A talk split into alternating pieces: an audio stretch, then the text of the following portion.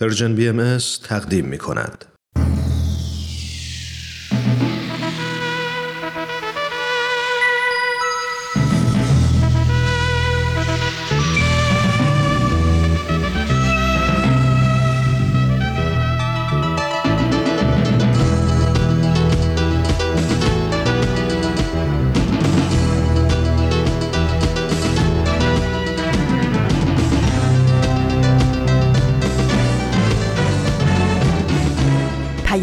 دوست.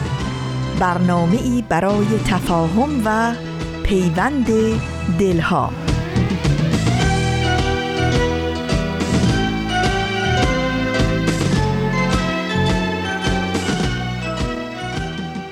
هر طلوعی تولدی دوباره است و هر تولدی آغاز یک شروع و سپاس ایزد منان را که فرصت نظاره طلوع دیگر رو به ما داد که بتونیم از رسانه شما رسانه Persian BMS به همه شما دوستان خوب و عزیزمون در چهار گوشه دنیا صبح بخیر بگیم و از اینکه این هفته هم ما رو در اجرا و پخش پادکست پیام دوست یک شنبه ها یاری می‌کنین خیلی خوشحال و ممنونیم. من فریال هستم از رسانه Persian BMS و به همراه دیگر همکارانم در اجرا و پخش پادکست پیام دوست یک شنبه های این هفته هم همراه با شما.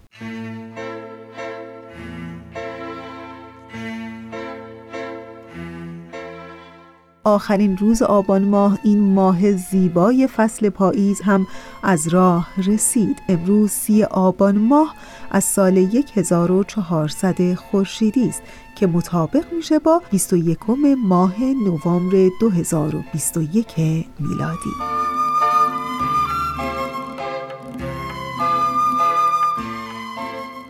و اما برنامه های پادکست پیام دوست یک شنبه های این هفته. همین ابتدا بگم که خبر خوشی براتون دارم. از این هفته مجموعه برنامه جدیدی رو داریم با عنوان با من حرف بزن که البته در طی یک پادکست پیام دوست یک شنبه ها در دو بخش پخش خواهد شد. و علاوه بر اون همونطور که در جریان هستین ما به استقبال بزرگداشت صدومین سال درگذشت حضرت عبدالبها پسر ارشد حضرت بهاءالله شارع آین بهایی میریم. به همین مناسبت از امروز به مدت هفت روز یعنی تا شنبه ویژه برنامه ای رو خواهیم داشت با عنوان باران. با اجرای همکارمون بهمن یزدانی.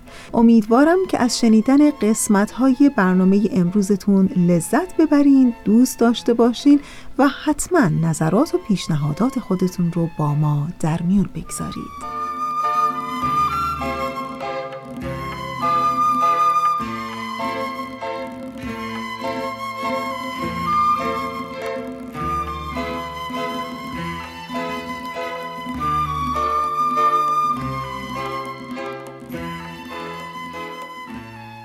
و اما جعبه سهرامیز که با پخش برنامه های مختلفش مخاطبانی بس بیشمار رو در سراسر جهان به خودش جلب کرده. بله تلویزیون بیشک امروزه تلویزیون از تأثیر گذارترین رسانه های جهانه و امروز که 21 نوامبر هست روز جهانی این جعبه سهرامیز یعنی روز جهانی تلویزیون هست که در سال 1996 میلادی از طرف مجمع عمومی سازمان ملل متحد نامگذاری شده و تنها هدفی که این سازمان از این نامگذاری داشته این بوده که کشورها رو به تبادل برنامه های تلویزیونی دعوت و ترغیب کنه. مخصوصا اون دسته برنامه هایی که در جهت گسترش تقویت مسائل فرهنگی، توسعه اقتصادی و اجتماعی و از همه مهمتر در مسیر ترویج صلح تولید میشه. خب دیگه می‌دونم بی صبرانه منتظر شنیدن بخش اول مجموعه برنامه جدید ما هستین. با عنوان با من حرف بزن. ازتون دعوت می‌کنم به بخش اول مجموعه برنامه جدید با من حرف بزن با اجرای همکار ما کوروش فروغی و کارشناس برنامه اش گوش کنید. با من حرف بزن. تا خودتو بهتر بشناسید ما شنونده شما هستیم. چالش هاتونو به ما بگید. پس با من حرف بزن. شما شنونده اولین قسمت از برنامه با من حرف بزن هستین. این مجموعه برنامه در راستای دانش روانشناسی تهیه میشه و آقای امیر بهنام سلطانی روانشناس منو در این مجموعه برنامه همراهی می‌کنه. البته در قسمت از برنامه مهمان خواهیم داشت و به برخی از موضوعات برنامه از منظر دیگر علوم مثل جامعه شناسی، علوم تربیتی و حتی بیان دیدگاه های دینی نیز خواهیم پرداخت. من کوروش فروغی هستم و اولین قسمت برنامه با من حرف بزن و با معرفی آقای امیر بهنام سلطانی شروع می‌کنیم. از ادب و احترام خدمت همه شنوندگان عزیز من امیر بهنام سلطانی هستم روانشناس داره کارشناسی روانشناسی عمومی کارشناسی ارشد روانشناسی شخصیت و دانشجو دکترای روانشناسی سلامت. خیلی خوشحالم از فرصتی که در اختیارم قرار گذاشته شده. امیدوارم بتونیم برنامه مفید و سازنده ای رو به شما شنوندگان عزیز ارائه بدیم. منم خوشحالم که قراره با شما این مجموعه برنامه رو پیش ببرم و مثل شما امیدوارم بتونیم برنامه های مفید و سازنده ای ارائه بدیم. با هم دیگه مشورت کردیم و تصمیم گرفتیم برنامه رو با موضوع تربیت کودکان شروع کنیم. شاید بد نباشه برای شنونده هم بگیم که چرا به این نتیجه رسیدیم. ببینید روانشناسی حوزه خب وسیعی داره. یعنی شما می‌تونید راجع به زود شروع بکنیم راجع به اختلالات شروع بکنیم ارتباطات دوران جنینی. دیگه همه چی دیگه آره. از بعد و تولد تا پیری می‌تونیم میشه آره. راجعش صحبت کرد. ولی چون دغدغه امروز دنیا بیشتر حول محور کودک و تربیت فرزند هست و اینکه خب شخصیت انسان ها بیشترش قبل از سن حالا نوجوانی که همون کودک کودکی باشه شکل می‌گیره به خاطر همین واجب دونستیم که از این مرحله شروع بکنیم و یک کمک زیادی هم به والدین کرده باشیم که تو این زمینه حداقل بتونن راهکاری اگه بخوان در قبال بچه هاشون اون کار رو انجام بدن و ارائه بدن. و بعضی روانشناسا و متخصصین علوم رفتاری هم معتقدن که تا قبل از سن 4 5 سالگی 80 85 درصد از شخصیت انسان شکل می‌گیره. بله خب یه سری روانشناسا این اعتقاد رو دارن. البته خیلی نمیشه پای علمی رو این قضیه گذاشت ولی خب بیشتر شخصیت تا قبل از همون کودکی که مثلا بشه سن 12 13 14 سال معمولا قبل از نوجوانی. نوجوانی. شکل می‌گیره. و خب از همه مهمتر می‌دونیم که اگه می‌خوایم دنیای بهتری از امروز داشته باشیم مسلما باید کودکان از هر لحاظ سلامتتر هم از لحاظ فیزیکی هم از لحاظ روانی سلامتتری و تحویل جامعه بدیم. خب در حیطه تربیت کودک شما تصمیم گرفتین که با موضوع فرزند پروری شروع بکنیم خوب میشه که یه توضیح هم در خصوص فرزند پروری بدیم فرزن پروری یه حوزه خیلی وسیعه. خب ما توی فرزن پروری آموزش میدیم که چطور والد مقتدری باشیم مهربون باشیم کجا بتونیم نبگیم کجا قاطع باشیم و کی انعطاف داشته باشیم. برای بچه قانون بذاریم. با اصول تشویق و تنبیه آشنا بشیم و فرزندمون رو در جهت عزت نفس بیشتر و اعتماد به نفس بیشتر پرورش بدیم. الان می‌خوای اینو بگیم که همیشه تربیت فرزند تو این مواردی که تو گفتی بسته میشه و خلاصه میشه؟ بله و شادم از این کلی تر مرسی. خب ما می‌دونیم که خانواده اولی محیطیه که کودک تحت تاثیر اون قرار می‌گیره و در واقع بیشترین تاثیر رو روی شکلگیری پایه شخصیتی یک کودک داره. پس لازمه که ما به عنوان والدین بچه ها بدیم چه سبک رفتاری رو با بچه هامون انجام بدیم که بتونیم بچه های سالم تری داشته باشیم در آینده.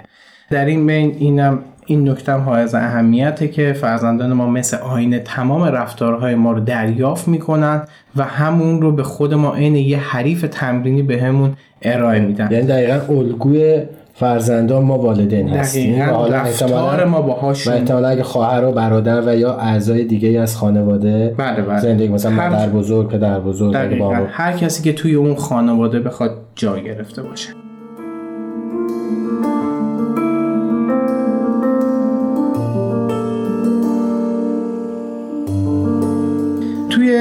سبک فرزند پروری ما سبکای مختلفی داریم ولی حالت کلیش سه تا سبک بیشتر نیستش. یعنی میشه سبک فرزند پروری سختگیرانه سبک فرزند پروری سهلگیرانه یا آسانگیر و سبک فرزند پروری مقتدرانه.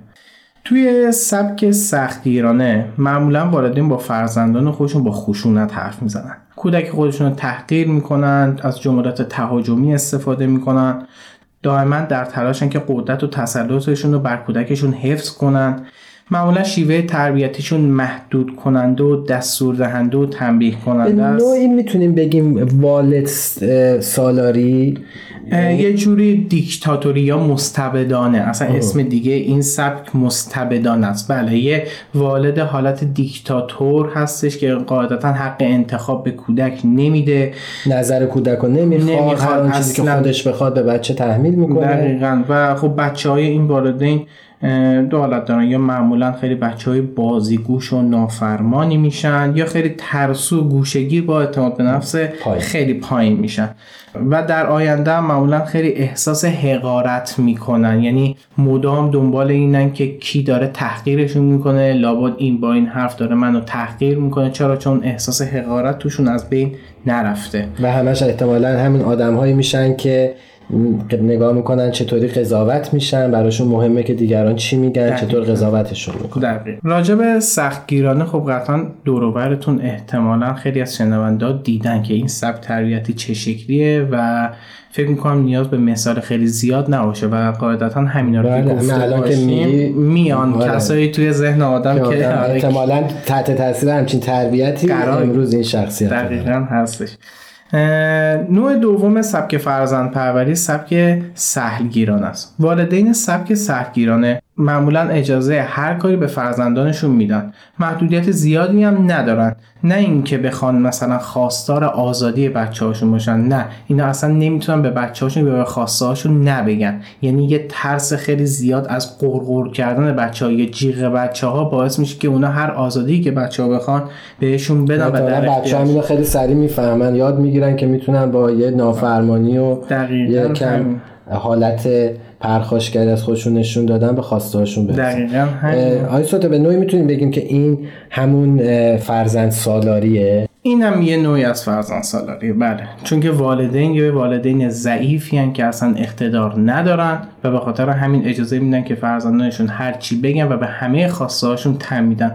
ولی این فقط به خاطر ضعف و تنبلی والدینه. بازم میگم نه به خاطر اینکه اونا خواستار آزادی یا بخوان مثلا بچه‌هاشون تجربه آموزی بکنن.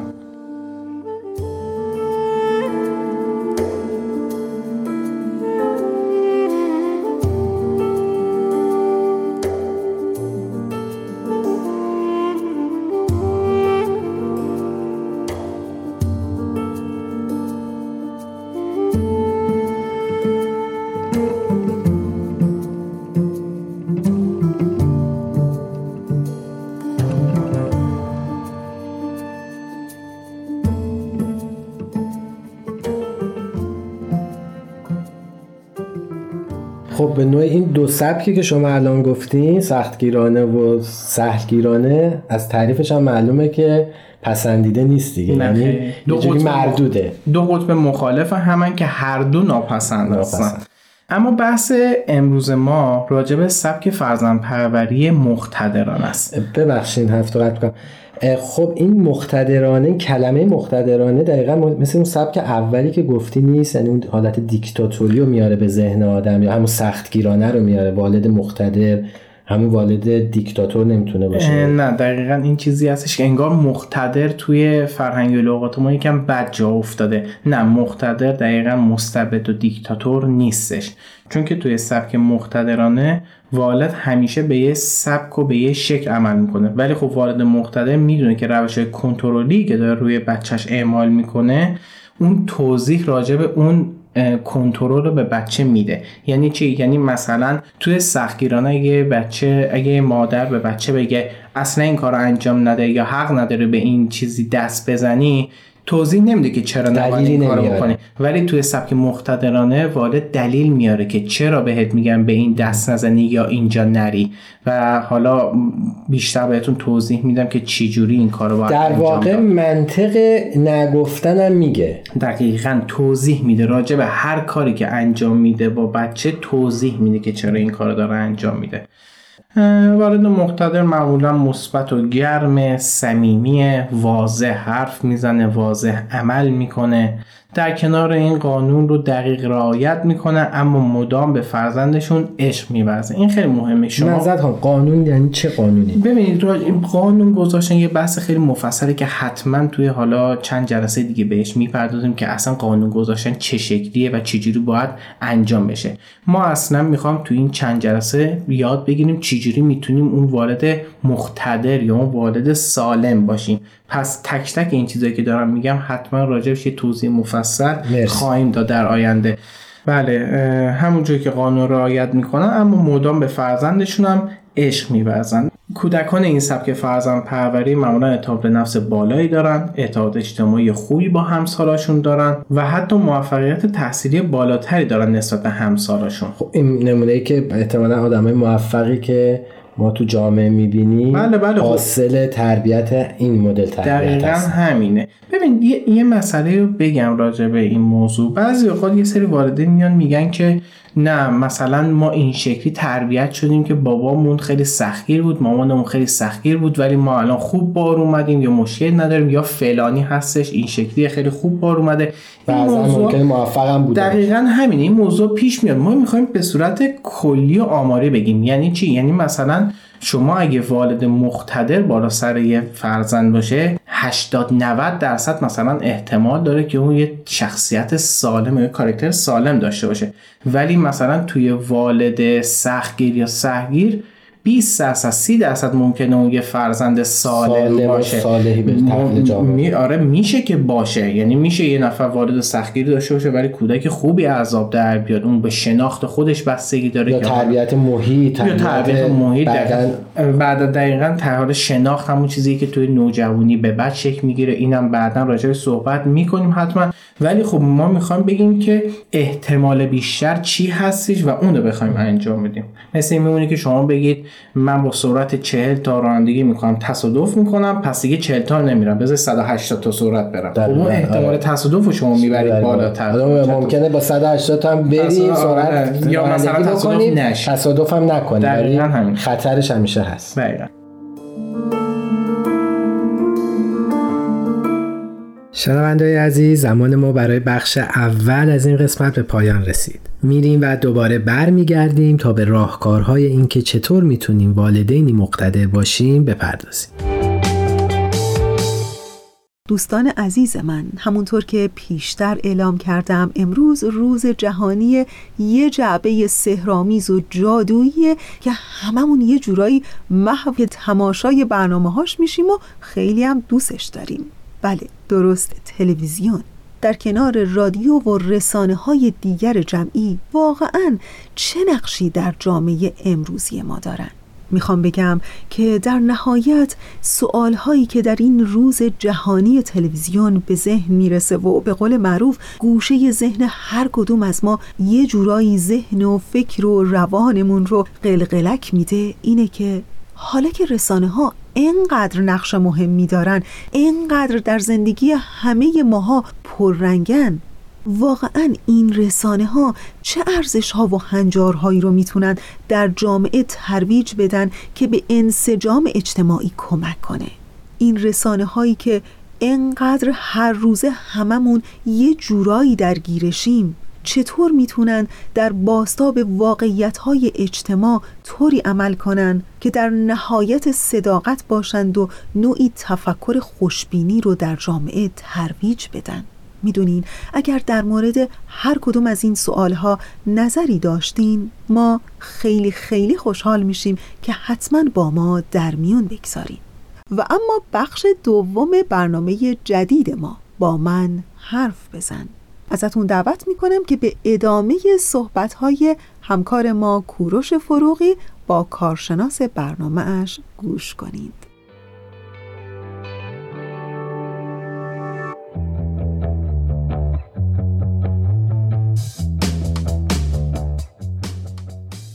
شنوندای عزیز من کوروش فروغی هستم. دوباره با آقای سلطانی روانشناس برگشتیم پیشتون.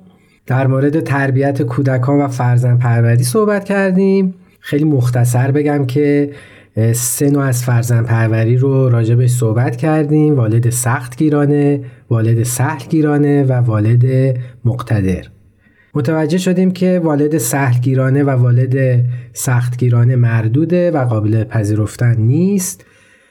آقای سلطانی برامون از والد مقتدر گفتن و حالا می‌خوایم راهکارهای والد والد مقتدر بودن, بودن و توضیح بدیم. بله. بله. حالا برای اینکه بتونیم یه والد مقتدر باشیم باید چه رفتارهای انجام بدیم یا چه رفتارهای انجام ندیم. ببینید به صورت چند تا سرفصل میگم اینا رو که فکر می‌کنم خیلی مفید باشه. فکر می‌کنم هفت یا هشت مورد هستش که اینا رو بدونیم بد نیستش. مورد اول اینه که به حرفای کودکمون خوب گوش بدیم و احساساتش رو درک کنیم. یعنی چی؟ وقتی کودک با والد خوب صحبت می‌کنه انتظار داره که توجه کامل واردش رو داشته باشه. بعضی اوقات پدر مادرها میان میگن ما زمان زیادی رو برای بچه‌هامون می‌ذاریم و همه چیز رو براشون فراهم می‌کنیم. اما اون چیزی که مد نظر هستش مدت زمان حضور شما نیستش بلکه کیفیت حضور شما. وقتی وانمود می‌کنیم داریم توجه می‌کنیم. اما حواسمون جای دیگه است. مثلا داریم آشپزی می‌کنیم یا داریم تلویزیون می‌بینیم یا مثلا ظرف میشونیم در واقع داریم ادای توجه کردن. یعنی واقعی, واقعی توجه نمی‌کنیم. دقیقا. و کودک توجه ما رو اصلا درک نمی‌کنه و جلب نمی‌کنه. یعنی متوجه میشیم که این توجه ما توجه واقعی دریافت نمی‌کنه که والد داره به من توجه می‌کنه. پس لازمه وقتی با کودکمون داریم صحبت می‌کنیم تمام توجهمون رو به اون اختصاص بدیم. این میشه هنر خوب گوش کردن. یه وقتی کودک مثلا از مدرسه میاد از معلم یا دوست شروع می‌کنه به شکایت کردن. معمولا تو سن کودکی شکایت کردن و اغراق کردن توی شکایت خیلی دیده میشه. در این زمان خیلی خوبه که شما توجه کامل رو به کودک داشته باشید و اگه کاری دارید اونو کنار بذارید و با کودکتون صحبت بکنید.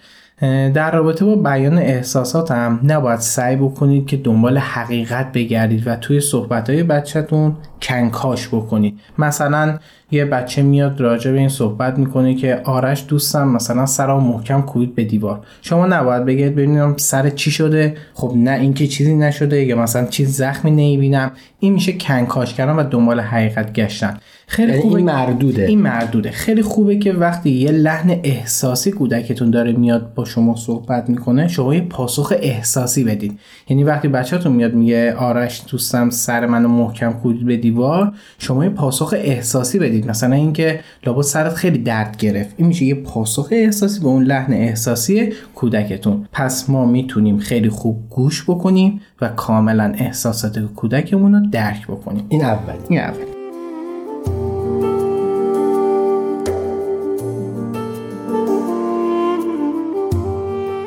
موضوع دوم به کودک خودمون توجه مثبت نشون بدیم. زمانی که کودکمون راجع به مسئله صحبت می‌کنه ارتباط چشمی باهاش برقرار بکنیم روبروش بشینیم حتی اگه لازم باشه به اندازه کودکمون خم بشیم و باهاش چهره صحبت چهره بکنیم دقیقا.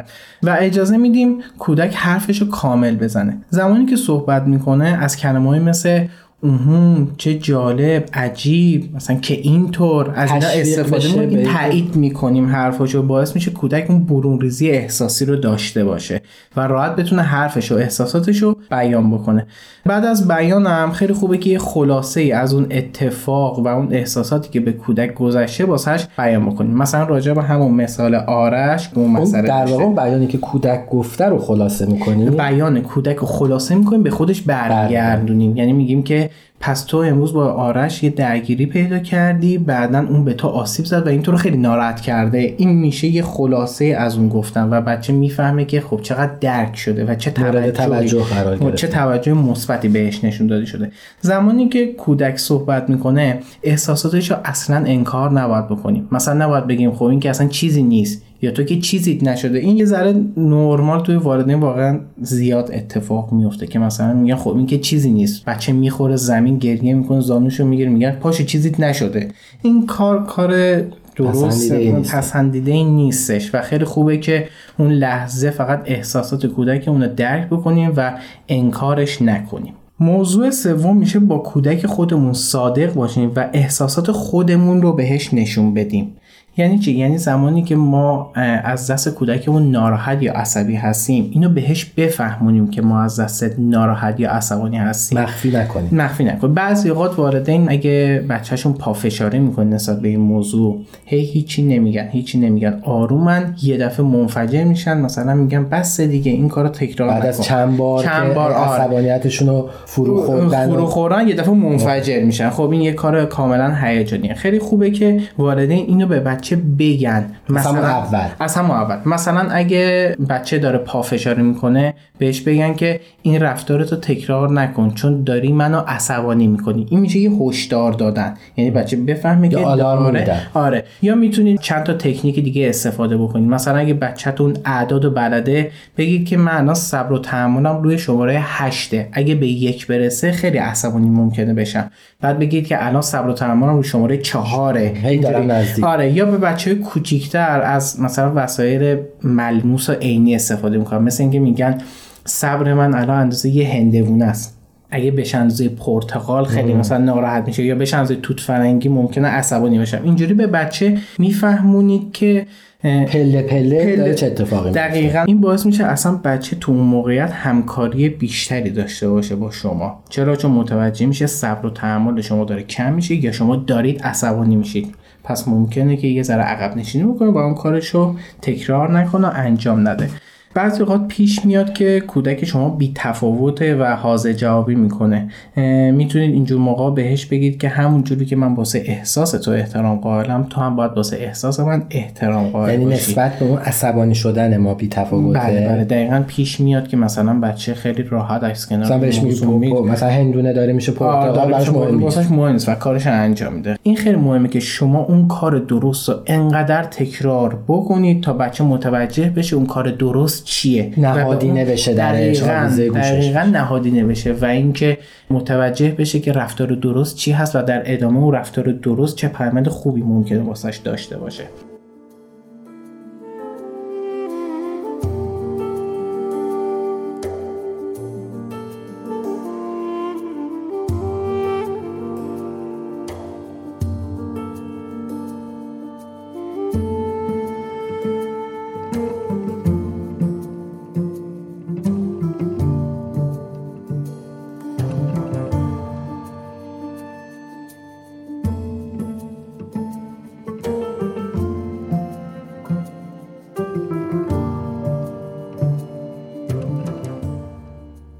موضوع چهارم اینه که احساسات خودمون رو به کودک توضیح بدیم.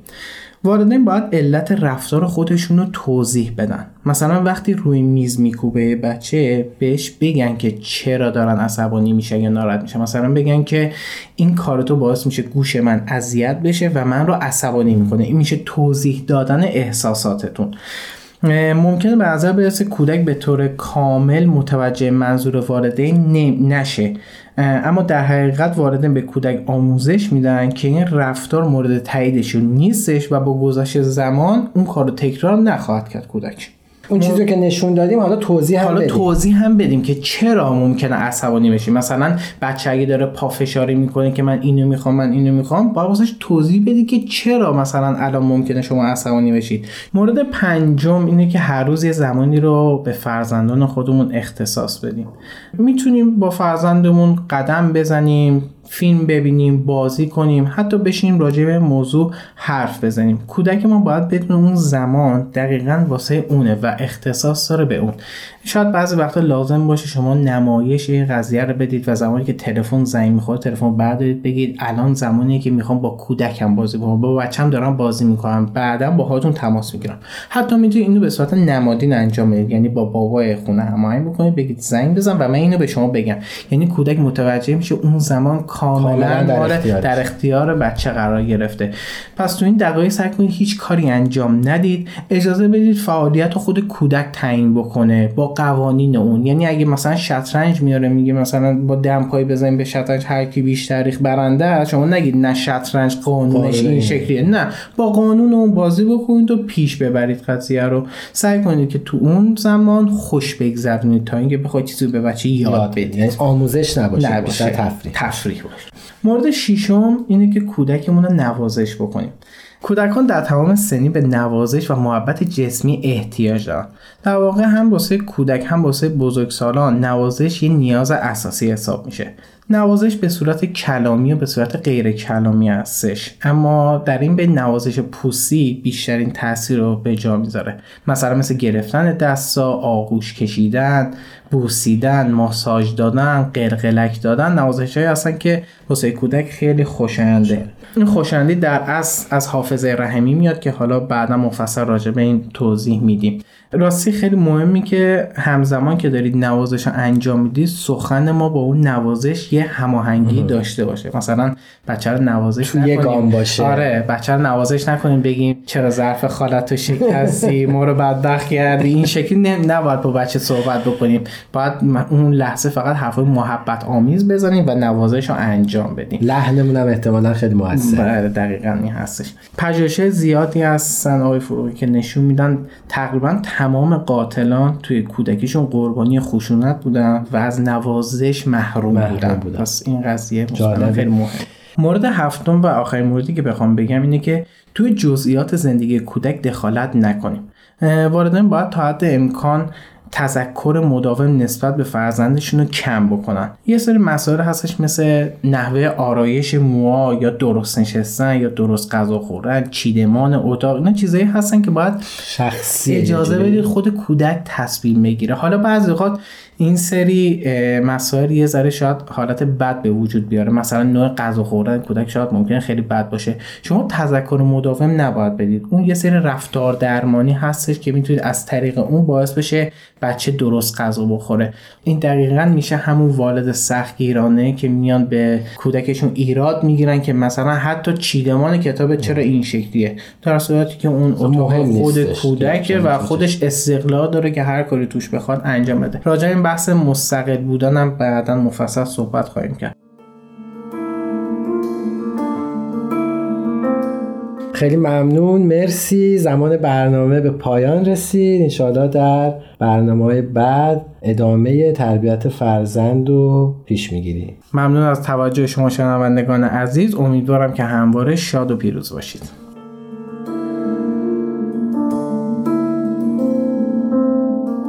شنونده های عزیز امیدوارم مطالب مطرح شده در این قسمت براتون مفید بوده باشه.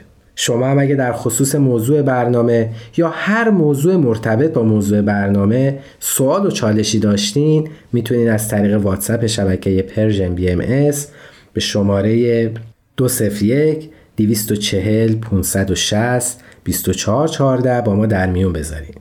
و مطمئن باشین در قسمت از برنامه به موضوع شما پرداخته خواهد شد. یه راه دیگه ارتباط با ما وبسایت Persian BMS با آدرس www.persianbahaimedia.org است. تلاش کنیم تا فردایی بهتر از دیروز بسازیم.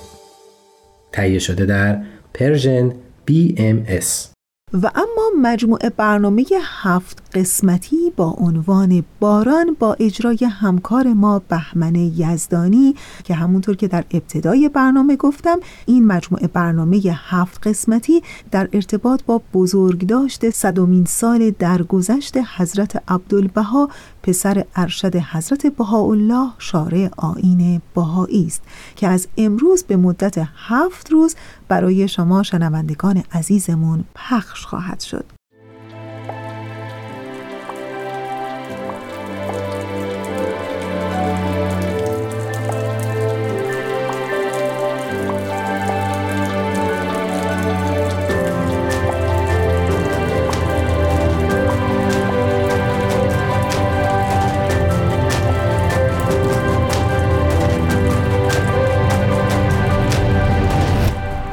سلام.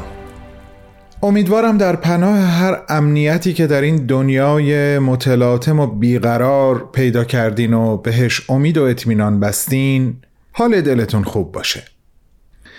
این روزا خیلی بیشتر از اون که ما به دنیایی با حال خوب احتیاج داشته باشیم این دنیاست که به داشتن ما با دلهایی که حالشون خوبه احتیاج داره. به احتمال زیاد صدای من برای عده‌ای از شما دیگه تبدیل به یک صدای آشنا شده. من بهمنم بهمن یزدانی. شنبه ها با برنامه بدون تمر بدون تاریخ در خدمتتون بودم. آخرین پادکستی هم که به صورت یک ویژه برنامه چند قسمته چندی قبل براتون تهیه کردم چراغ و دریچه بود که شاید به خاطر داشته باشین. و این اولین قسمت از یک پادکست هفت قسمتی هست به نام باران. اینکه چرا اسمش رو باران گذاشتم رو تا چند دقیقه دیگه براتون توضیح میدم. اما اجازه بدین الان یه چیز دیگه بگم. امسال صدومین سال سعود یا درگذشت حضرت عبدالبهاست حضرت عبدالبها با نام کوچک عباس فرزند ارشد حضرت بهاءالله شارع آین بهایی هستند که بعد از درگذشت پدر جانشین ایشون شدند. با مسئولیت هایی خطیر و منحصر به فرد.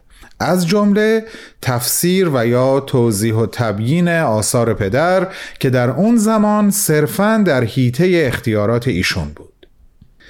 آثار خیلی زیادی از حضرت عبدالبها به یادگار مونده که میشه اونها رو تحت چند عنوان طبقه بندی کرد. یکی از این عناوین که در واقع موضوع اصلی پادکست باران هست مناجات های حضرت عبدالبها است. این مناجات ها به زبان فارسی، عربی و معدودی هم به زبان ترکی نوشته شده. من از چند سال قبل برای خودم در ارتباط با متن این مناجات ها به یک نتیجه ای رسیدم. متوجه شدم حضرت عبدالبها یک سری از شاخص ها و نشانه های تمدن جدید بشری که آین باهایی نویدش رو برای دنیای آینده ما انسان ها داده در دل مناجات هایی که نوشتن معرفی کردن خب طبعا یک سری از این شاخص ها به درون ما مربوط میشه و یک سری از اونها به عملکردهای بیرونی ما. احساس کردم حضرت عبدالبها به شکلی غیر مستقیم دارن به ما میگن. وقتی دارین با خالقتون راز و نیاز می‌کنین ازش چیزهای متعالی تری طلب کنین. متعالی تر از این خواسته های معمول مرسوم.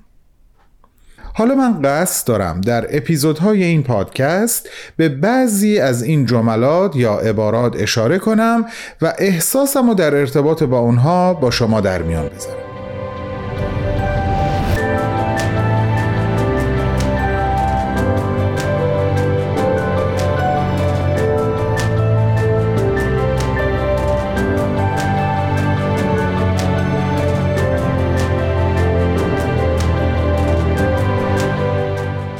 از اون جایی که در آین بهایی دعا و تفکر دو روی یک سکه ارزشمند هستن و لازم و ملزوم همدیگه شاید بشه گفت. تلاش من در این پادکست بیشتر به بخش تفکر بعد از دعا گره می‌خوره.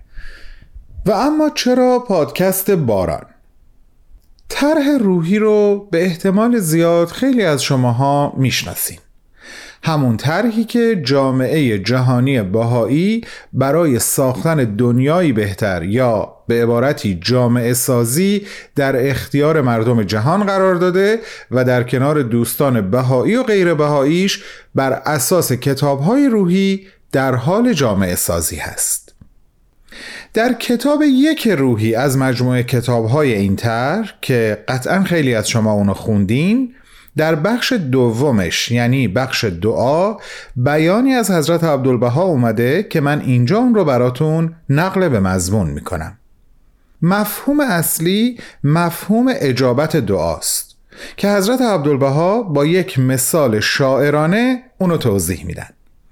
اینطور بیان می‌کنن که این گیاه بالقوه دعا می‌کنه که خدایا بر من باران بفرست. دعای او مستجاب میشه باران میباره و گیاه رشد می‌کنه. خیلی خوب به یادمه. وقتی برای اولین بار نگاه هم با این نگاه شاعرانه حضرت عبدالبها تلاقی کرد خودم رو اون گیاه فرض کردم و احساس کردم بهترین حالت دعا برای من می‌تونه این باشه که بگم خدایا آنچه که برای من حکم باران داره بر من مقدر کن. نکنه چیزی که من خودم بخوام حکم تگرگ رو برای من داشته باشه. بگذاریم خلاصه کلام این که با الهام از این بیان دلنشین حضرت عبدالبها اسم این پادکست شد باران. بسیار خوب. چون این اولین اپیزود پادکست باران هست طبیعتا ناچار بودم بخشی از اون رو به معرفی کلی کار اختصاص بدم. به طور حتم در اپیزودهای بعدی زمان بیشتری رو به مناجات ها اختصاص خواهم داد. اما تو همین اولین اپیزود هم اونقدرها دست خالی نیومدم. قبل از اینکه برم سراغ مناجات کوتاه و متفاوتی که برای امروز انتخاب کردم دوست دارم اینو بهتون بگم که احساس من اینه. محوریت اصلی همه مناجات های حضرت عبدالبها قلب ما انسان هاست. انگار قلب انسان خورشید یک منظومه است و همه مفاهیم و فضائل مثل سیاره به دور این خورشید میچرخند. البته مفهوم قلب رو میشه به همه تعالیم بهایی تعمیم داد. اون مناجاتی که تقریبا همه اطفال بهایی دا خوندن رو با اون شروع می‌کنن به یاد دارین؟ هولا پروردگارا. قلب صافی چون دور عطا فرما. قلب قلب. قلبی صاف مثل مروارید. ما در طول این پادکست با قلب خیلی کار داریم. اما مناجاتی که برای امروز در نظر گرفتم و می‌خوام راجع بهش باهاتون حرف بزنم. این مناجات یک تفاوت بنیادی با سایر مناجات های حضرت عبدالبها داره. دست کم من شبیهش رو ندیدم. توی این مناجات مخلوق به خالقش نمیگه به من چیزی عطا کن بلکه برعکس ازش درخواست می‌کنه یک چیزایی رو ازش بگیره. یکم بهش فکر کنین درخواست چنین چیزی خیلی شجاعت می‌خواد ها. قبول دارین؟ اصلا آسون نیست تو از خدا بخوای یه چیز یا چیزهایی رو ازت بگیره. نکته مهم دیگهش اینجاست که تشخیص اون چیزها رو هم به خود خداوند میسپاره در این مناجات. اون مثال باران و تگرگ رو حتما یادتون هست همین چند دقیقه پیش گفتم. میشه اینطوری گفت که توی این مناجات اون گیاه از خداوند طلب می‌کنه که هر آنچه براش حکم تگرگ داره رو ازش بگیره. قبل از اینکه دعوتتون کنم تا به مناجات گوش کنین ازتون تا اپیزود آینده خداحافظی می‌کنم و شما رو به خالق مهربان میسپارم تا برنامه بعد خداحافظ.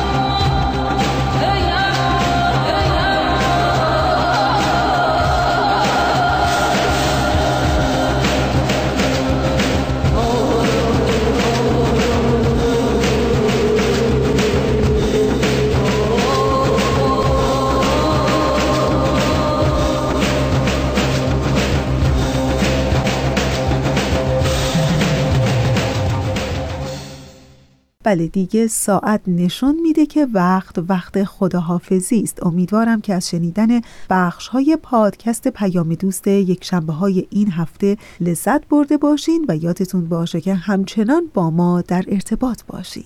و در انتهای برنامه امروز مثل همیشه تشکر می کنم از همکار عزیزم بهنام برای تنظیم این برنامه.